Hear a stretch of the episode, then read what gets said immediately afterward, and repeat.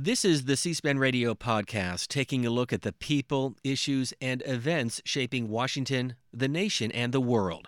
I'm Steve Scully. Our guest this week is former Congressman Leon Panetta.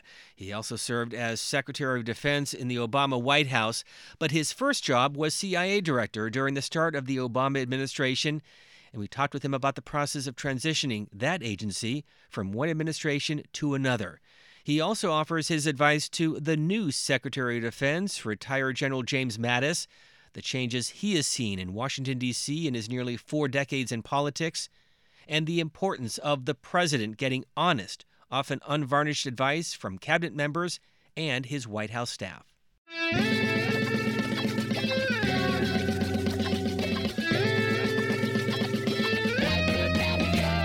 It is essential for President of the United States uh, to have uh, someone in the White House, someone who is close to uh, to him and can speak honestly with him. Uh, to be able to walk into the Oval Office uh, and say, Mr. President, you're wrong.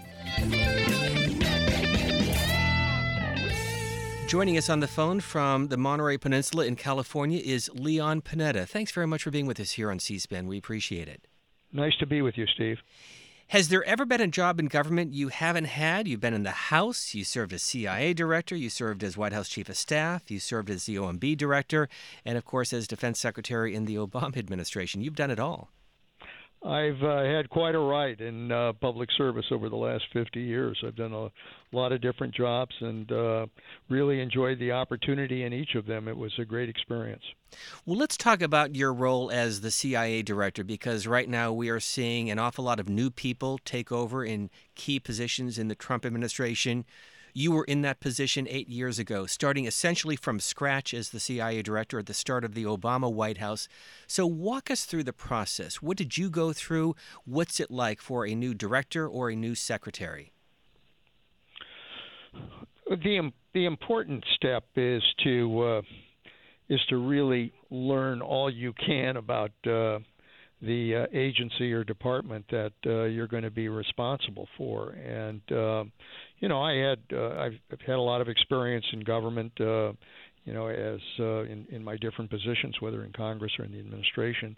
So I had some familiarity, obviously, with uh, what the CIA was about and what its responsibilities were, and uh, the intelligence uh, briefings that it provided.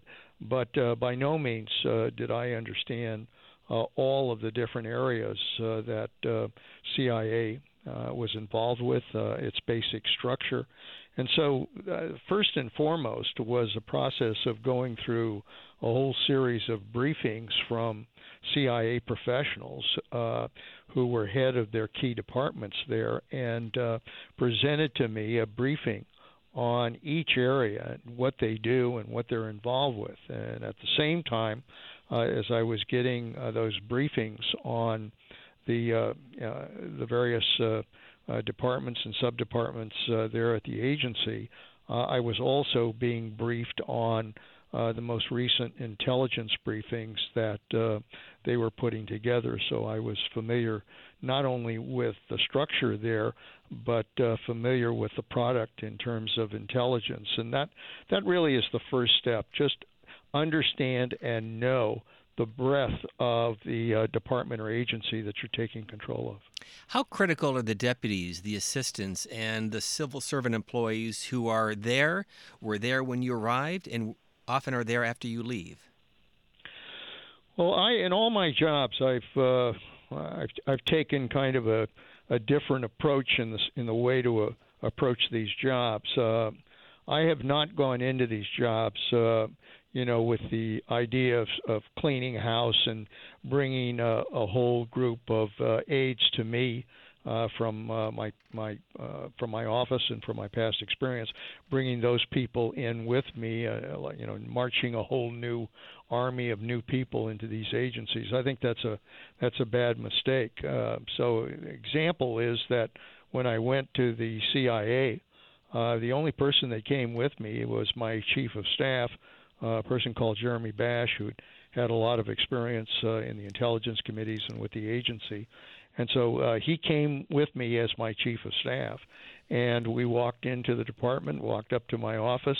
uh, and I immediately uh, sat down with the key people there. I think it's it's very important to um, uh, to really rely on the professionals that are part of these jobs. These these are professional people. They're not Democrats or Republicans. They really are just good Americans who are doing their job. And I think uh, the sooner you kind of uh, trust them in the job they're they're doing, uh, the sooner they will trust you uh, in the relationship between director and uh, those involved in the agency. That that establishing that trust is absolutely essential to the ability to then uh, run that agency. First elected to the Congress back in 1976, so you have worked with or for every president since Jimmy Carter all the way through Barack Obama. How does the president set the tone with the agencies and the departments that really uh, run under his administration? Well, obviously, everything you do in these jobs uh, within an administration is aimed at serving the president and uh, doing what the president uh, wants to accomplish. So, you know, it, it, in in the big picture, uh, the the president of the United States uh, essentially sets the agenda for um, you know for what he wants to accomplish, and uh, obviously then uh, you determine what your role is as far as trying to assist the president in accomplishing those goals. Um, so I think it is important that uh, when you're head of an agency uh, or a department, that uh, you know you are in touch with the White House, uh, and you know I, I, one of the things that's that's that has changed uh, is that uh, too often uh, cabinet members are appointed uh, by the president, and they're they're good people and want to do their jobs. Uh, but so often, um, you know, the White House uh, has uh, located so many people at the White House now, whether it's the NSC or whether it's other jobs there, that a lot of the power has now been centralized uh, at the White House. And in, in the old days, when presidents used to take the time to really uh, speak with their cabinet secretaries, uh, speak with the people that are head of these departments, uh, and engage with them. Uh, the fact is, over the last uh, 20, 25 years, there's less engagement with the uh, cabinet secretary, and uh, that cabinet individual has to deal more with staff at the White House as opposed to the president. And I think we've lost something as a result of that. And Leon Panetta, you were the start of, uh, or part of the start of two administrations, and I'm wondering what changed from the start of the Clinton administration when you became the OMB director, Office of Management and Budget, and then the start of the Obama administration as the director of CIA. Two very different positions, but also a lot changed in terms of social media, technology, and how two different presidents operated their White House. Well, it it, it is it's important to uh, to really have uh, a good relationship with the uh, president of the United States, uh, no matter what position you're in. Uh, having the trust of the president, uh, having a relationship where you can speak honestly to the president and have the president speak honestly to you, I think is extremely important to your ability to do a good job. Uh, and um, it was, uh, you know, at, at the beginning with uh, in my first job as OMB director in the Clinton administration. Uh, almost from the get-go, my first responsibility was to put together a budget uh, for the president and for his administration. Uh, and um, the president was fully engaged in that process. Uh, almost right after the inaugural parade, uh, I walked into the White House. We walked into uh, you know the uh, I think it was the Roosevelt Room and began a whole set of briefings on areas in the budget uh, and what we were going to recommend uh, as far as that budget was concerned. And the president was very much uh, involved in that process. So almost from the very beginning, we we built a relationship that was very close uh, and very important in terms of developing uh, the budget, uh, which was one of the most important steps that uh, the Clinton administration took in enacting a tough budget that did deficit reduction, but also invested in a number of areas. Uh, it, at uh, CIA, uh, it was very much the same in terms of the relationship with the president. He, you know, he we had some very honest conversations about the role of the CIA. He, made very clear to me that uh, he wanted me to go after uh, bin Laden uh, and make that one of my primary uh, responsibilities, and I agreed with him and said I would do that. Uh, and then, uh, obviously, in the various meetings in the NSC, uh, we were presenting intelligence to the president, uh, who was then responsible for conducting the war in Iraq, conducting the war in Afghanistan, but more importantly, conducting the war against Al Qaeda. So, um, almost from the get go, uh, there was a very close relationship because the president wanted to get uh, the very best intelligence possible in order to make some key decisions as to uh, what to do in those areas. You said something earlier I want to follow up on giving the president uh, honest advice, and often that means unvarnished advice, and sometimes telling the president when he is wrong. Let me ask you about our 45th president, Donald Trump. Do you think, based on what you've seen so far in this first week, that he has people around him who can tell him no or don't do this or that's the wrong thing to do? Well, you're, you're I, laughing. I'm not, get, not, getting that impression, uh, and um, you know, you're you're absolutely right. Though I I think it is it is essential for a president of the United States uh, to have uh, someone in the White House, someone who is close to uh, to him and can speak honestly with him, uh, to be able to walk into the Oval Office uh, and say, "Mr. President, you're wrong. Uh, don't do this. These are the implications." I mean, ultimately, President obviously makes the final decision on everything, but that president ought to be fully informed about uh, whether or not he's going to step on a landmine or not, uh, as far as uh, his decisions are concerned. And I, I think it is extremely important. I had I had as uh, not only OMB director but chief of staff uh, to President Clinton. I had that relationship with him. I could walk into the Oval Office and basically say, "Mr. President, uh, I think you're wrong." Uh, and don't take this step. These are the consequences. And to his credit, he would listen. You know, there are areas he would argue, but ultimately he would listen to that, or at least contemplate you know what uh, you know what the impact would be in terms of his decision. And President Obama was the same way. I spoke very honestly with him uh, about the issues I was dealing with, and uh, and he uh, expected that. So I, I hope uh, the 45th President of the United States. Uh, will understand that uh, it is really important to have people around him who are willing to say to him, uh, "You're wrong. You're making mistakes," and listen to that, because uh, otherwise, uh, a president. I mean, presidents presidents of the United States are isolated enough just by virtue of being in the White House, uh, being separated largely uh, in a cocoon-like fashion from uh, from the rest of the world. Uh, it is very important to have staff around you who can at least go in and tell you what's really happening in the world you're dealing with. Do you, though, personally have to feel comfortable with yourself knowing he may fire me if I give him this advice. And, and so, what goes through your mind as you're about to come to the Oval Office and say, don't do this, or you need to go this direction, or this is wrong, Mr. President?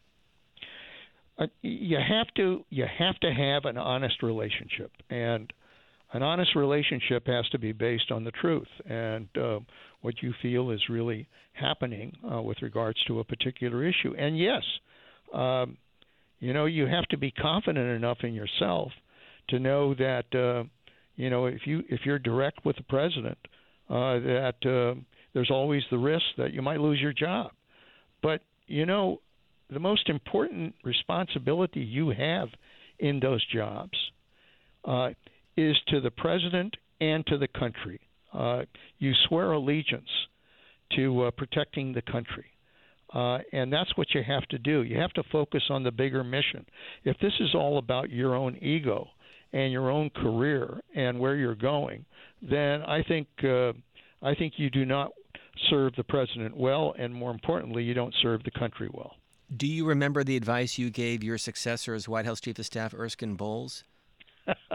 I do. Uh, Erskine was a great guy. I uh, had Erskine operate as my deputy. Uh, I also had uh, a fellow named Harold Ickes, who was my other deputy. We had a great uh, working relationship uh, in the White House, and uh, you know they they saw they came with me oftentimes into the Oval Office. Uh, depending on the areas we were speaking to the president with, and uh, they saw the relationship that I had with the president, and uh, I think they understood that uh, their role, uh, Erskine, when he uh, when he took my position, understood that the the best approach to dealing with the president is to be honest with him, to be direct with him, uh, to tell him when you think he might screw up or what the landmines were out there that he might uh, be stepping on in, in terms of the issues he was dealing with. And uh, I think he developed uh, the same kind of relationship with President Clinton that I did.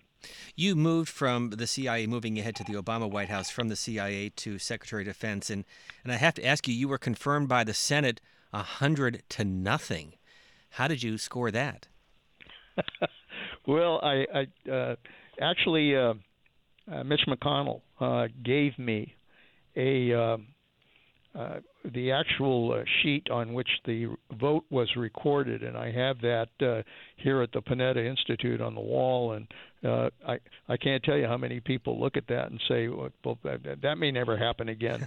uh, and I, I, you know, to be to be honest, I think uh, uh, coming uh, coming off of the uh, success of the operation to go after Bin Laden, uh, obviously gave me uh, a lot of uh, uh, of support in terms of uh, you know the the vote that was taken when I was up for confirmation. So uh, I think a lot of people uh, kind of took that into consideration when they were voting. But uh, you're right. I think it. Uh, it it's it is it's an unusual vote, and uh, you know it. Uh, I, I always treat it as uh, a vote of honor for me because uh, it was a it was a great reflection of the support that I got uh, when I became Secretary of Defense.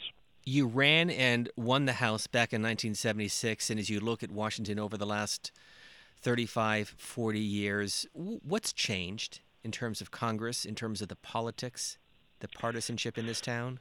Well, I speak to that often, uh, especially with the young people who come to our institute, and uh, we're trying to inspire them to get involved in uh, in public service. Uh, you know, I, I tell them I, I I've seen Washington at its best, and I've seen Washington at its worst. Um, I I guess the good news is I've seen Washington work. Uh, when I first uh, went back to Washington, when I first was elected to the Congress, uh, Tip O'Neill was the Speaker, uh, Democrats Democrat, but he had a great relationship with Bob Michel, who was the Minority Leader. Uh, and uh, yes, they had their political differences, but they really believed that both parties should work together uh, when it came to major issues facing this country, and we did, and we were encouraged to do that by the leadership, um, whether it was budget issues or energy issues or social security or whatever. We were encouraged to work together, and we did, whether it was a Democratic president or a Republican president like Reagan. Uh, we did an awful lot, and we accomplished an awful lot.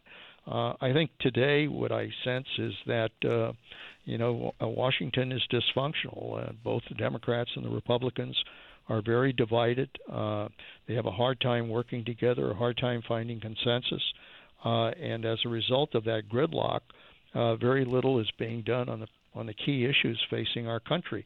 And I think that anger and frustration was reflected uh, in the campaign last year and, and in the election. So uh, I guess my hope is that uh, a new president and both the Republican and Democratic leadership will recognize that what the American people expect is that they will go to Washington to govern, uh, not to simply pound their shoe on the table and uh, engage in further gridlock or paralysis. And we're seeing a number of, especially Senate Republicans, uh, Leon Panetta, Senators Rubio and Graham and McCain, for a number of reasons, raise a number of red flags at the start of the Trump administration. Do you get a sense that they are putting institution ahead of party? I, I, you know, uh, God bless them for uh, for being statesmen and for looking at the bigger picture of what's involved here. I mean, I I think too often. Uh, both parties get so engaged in the politics of the moment uh, and whether or not they're scoring points uh, that they lose sight of the bigger picture. uh, and what's happening with the country, uh, what's happening with the issues that uh, uh, are important to deal with. Uh, you know, we we have a we have a country that has uh, survived for over 200 years, um, but it survived because of leadership and people willing to take risks for leadership. I, I tell the students here that in our democracy we govern either by leadership or by crisis. Uh, if there's leadership and it's willing to take the risks associated with leadership, then you know we can we can avoid crisis. But otherwise, we govern by crisis, and I think too often uh, in recent years we've allowed crisis to uh, drive the governing process in Washington, and we pay a price for that, which is the loss of the trust of the American people in our system of governing. How do you think history will view the eight years of the Obama White House and his leadership? I think uh, you know that uh, history obviously will be will be the judge uh, of uh, of uh, President uh, Obama's term. Uh, I think there's no question that I think history will say that uh, you know he was he was very thoughtful uh, and dignified in the position of President of the United States. Uh, was uh, you know was someone who uh, retained a great deal of integrity uh, and uh, spoke directly I think, to the American people about uh, what this country needed. And I, I think uh, he did, in fact, uh, take some steps, both domestically and internationally, that uh, improved uh, the strength of the United States, uh, not only here but but in the world. Uh, at the same time, I think uh, there's a recognition that uh, Washington has become further divided. That uh, the president uh, came in uh, with the hope that he could produce real change in the way Washington governed itself, uh, and for a lot of reasons that uh, did not happen, uh, and those divisions in Washington became worse, uh, not better. And I think uh, that uh, you know that history will will say that uh, although he was able to achieve some important things for the country, uh, that perhaps uh, he was unable to do the one thing that uh, you know he really wanted to accomplish, which, which was to change the mood and the spirit uh, in Washington so that people could work together, find consensus, and be able to govern. Do you think he senses that as well? You know him very well. I think he does. I think he does. Uh, you know, I, I, when I was in the administration, I remember talking to him about uh, the importance of trying to reach out uh, to the leadership, and you know, so often uh, he would run into barriers uh, in the effort to do that, and it was very frustrating for him uh, not to be able to engage in that kind of effort to find compromise and find consensus. And you know, in the end, that's that's the only way you really uh, can govern effectively is when both sides recognize that they're not going to get everything they wanted, uh, that it isn't just about scoring political points, but it's about will, the willingness to compromise in order to uh, be able to move the ball forward, to get something done uh, for the country. That's the key to uh, the ability of democracy to survive. In our remaining minutes, let me ask you about uh, the Defense Department, the Pentagon. You served as Defense Secretary for two years. By the way, have we ever had a Defense Secretary known as Mad Dog? I think uh, I think that may be uh, a first. Uh, Do you know General Mattis?